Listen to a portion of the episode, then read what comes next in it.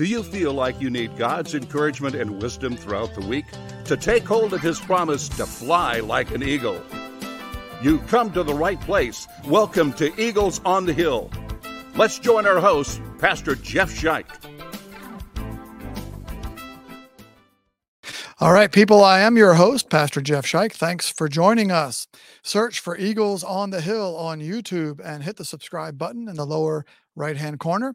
Find us wherever you listen to your podcast. Follow us there together as as we together follow Jesus and uh, draw strength from Him to fly like an eagle.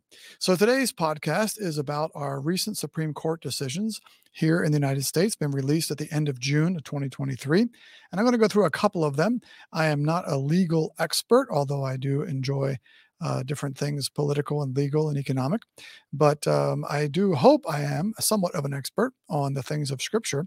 And so want to analyze or look at some of these decisions on the basis of Christian faith, specifically, as we want to do on this podcast, how we think biblically and live Christianly in light of our faith and, and as we apply that to these decisions of the Supreme Court.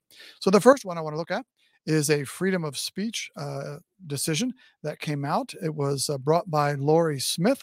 Lorie Smith is a website designer from Colorado, and uh, she uh, designs websites for all sorts of people, but not for all sorts of things. She does not want to design websites, use her gifts and talents to go against her beliefs. Uh, she wants to have freedom of speech to be able to speak and and think and act freely based on uh, her conscience. So this was an important case.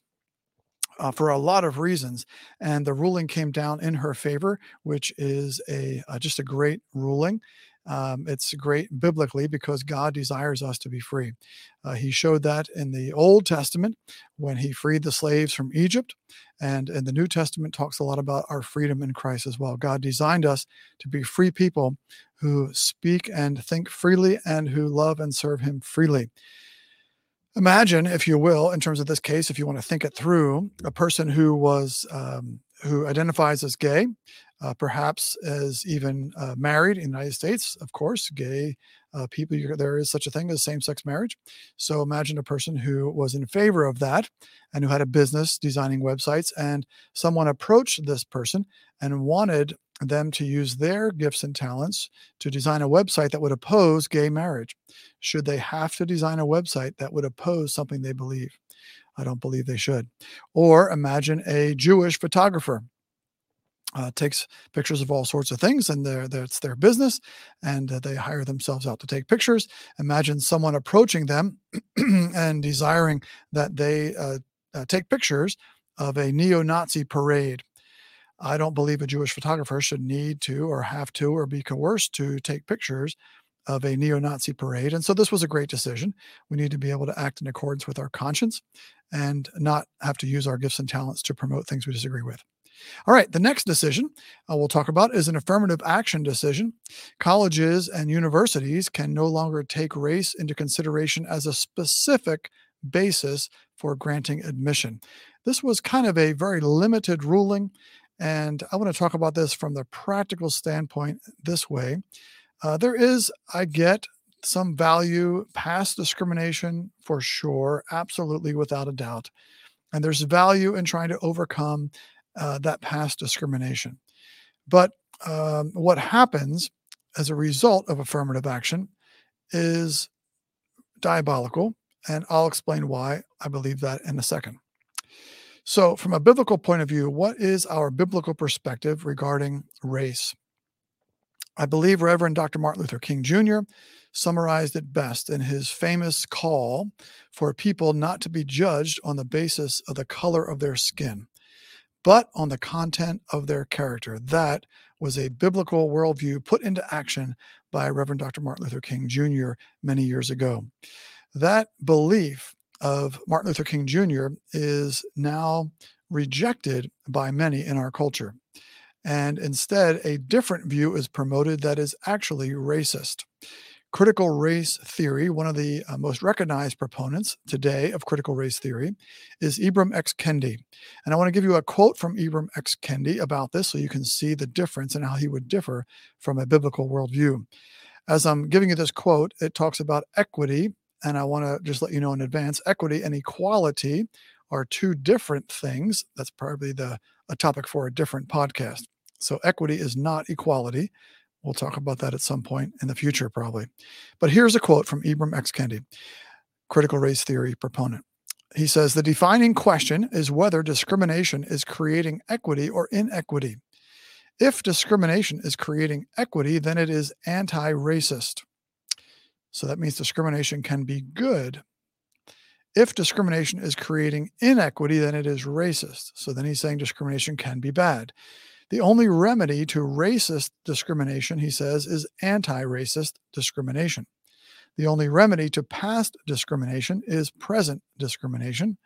The only remedy to present discrimination is future discrimination. So he is advocating because there was discrimination in the past, he's advocating for discrimination in the present.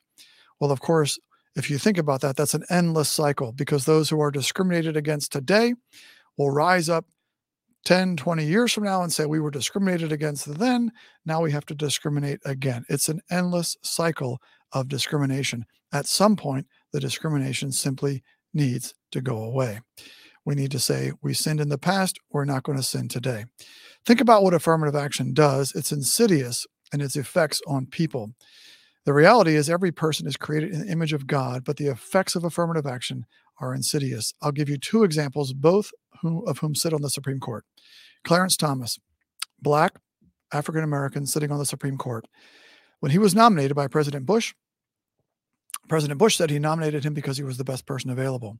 Others said he was nominated because of his skin color. He was replacing a black justice on the Supreme Court with Clarence Thomas, who was also black. And so people said, ah, aha, it's an affirmative action placement, and uh, he doesn't really belong there. Every night when Clarence Thomas's bed hits the pillow, he has to wonder, am I on the Supreme Court because I belong here or because of the color of my skin? That's a terrible burden to give somebody for the rest of their life. Ketanji ja- Brown Jackson is another person on the Supreme Court, currently was nominated by President Biden. She has similar issue, but not really because when President Biden nominated Ketanji Brown Jackson, he said, I will only nominate a woman and I will only nominate a person of color. And so she knows without a doubt that she is on the Supreme Court because she is a woman. That's her first qualification. And because she's a person of color, whatever that is exactly, that's her second qualification. She knows in her heart of hearts that she is likely not the best qualified person. She's only there because of these uh, characteristics, these groups that she belongs to. That is diabolical. So, in order to end uh, discrimination, we just need to end discrimination. That would be a biblical stance. Another, um, uh, uh the, four, the third uh, decision we'll talk about is a student debt decision. The Supreme Court said that President Biden does not have the authority to cancel student debt on his own. Now, the politics of this, the legal thing of this, I don't, I'm not going to get into at the moment, but that issue is simply a seventh commandment issue, at least in the way Lutherans number the commandments. The seventh commandment in the Lutheran numbering is thou shalt not steal. What student debt um, relief does is takes money from people who did not incur the debt, did not incur the benefit, and gives it to people who did incur the debt and did have the benefit. And it does it by force of law, by taxation. That is stealing. And so the simple moral answer is this cannot be done. You cannot take money from someone, steal it from them to pay off another person's debts. And that's what that uh, that desire of the Biden administration was.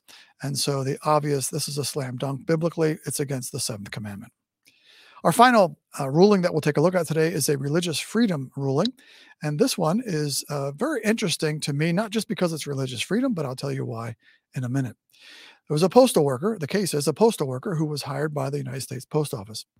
And uh, a Christian postal worker specifically, he was a Christian who believed, strongly held religious belief that he could not work on Sundays.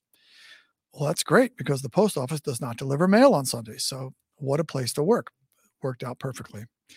However, the Postal Service then got a contract with Amazon, and that contract stipulated that they had to deliver mail on Sundays, specifically Amazon packages. So now this guy was then going to be forced to work on Sundays. The post office did not accommodate his religious beliefs. They forced they were going to force him to work on Sundays. Rather than work on Sundays, he simply quit the post office. And then he took the post office to court and won the case before the Supreme Court that the post office would have had to make accommodation for him in his employment for his sincerely held religious beliefs. A reason that this case is uh, pretty interesting to me is that this guy was my mother's postal worker in Pennsylvania.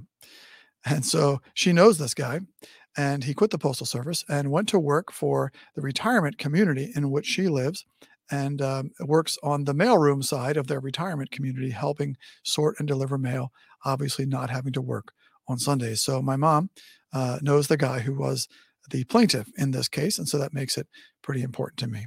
Obviously, we want we're we're desiring people to have religious freedom and to be able to uh, carry out and live according to our strongly held beliefs. Our freedom in the United States, by the way, is not a freedom of worship. You'll hear this said over and over and over again by politicians. The freedom we have is not the freedom of worship. So be careful as you talk about it. It's freedom of religion. It means being able to live out our religious beliefs. That's the freedom that we've been granted by God and is guaranteed to us in the United States Constitution. So there you go. That's what we got for you today. Want to encourage you to email us at eaglesonthehill211 at gmail.com. That's Eagles on the Hill, all one word, no spaces, dots, dashes, underscores, just Eagles on the Hill 211 at gmail.com. Send us your comments about this podcast or others. Send us your questions. Send us topics that you'd like to hear us talk about. We'd love to hear from you.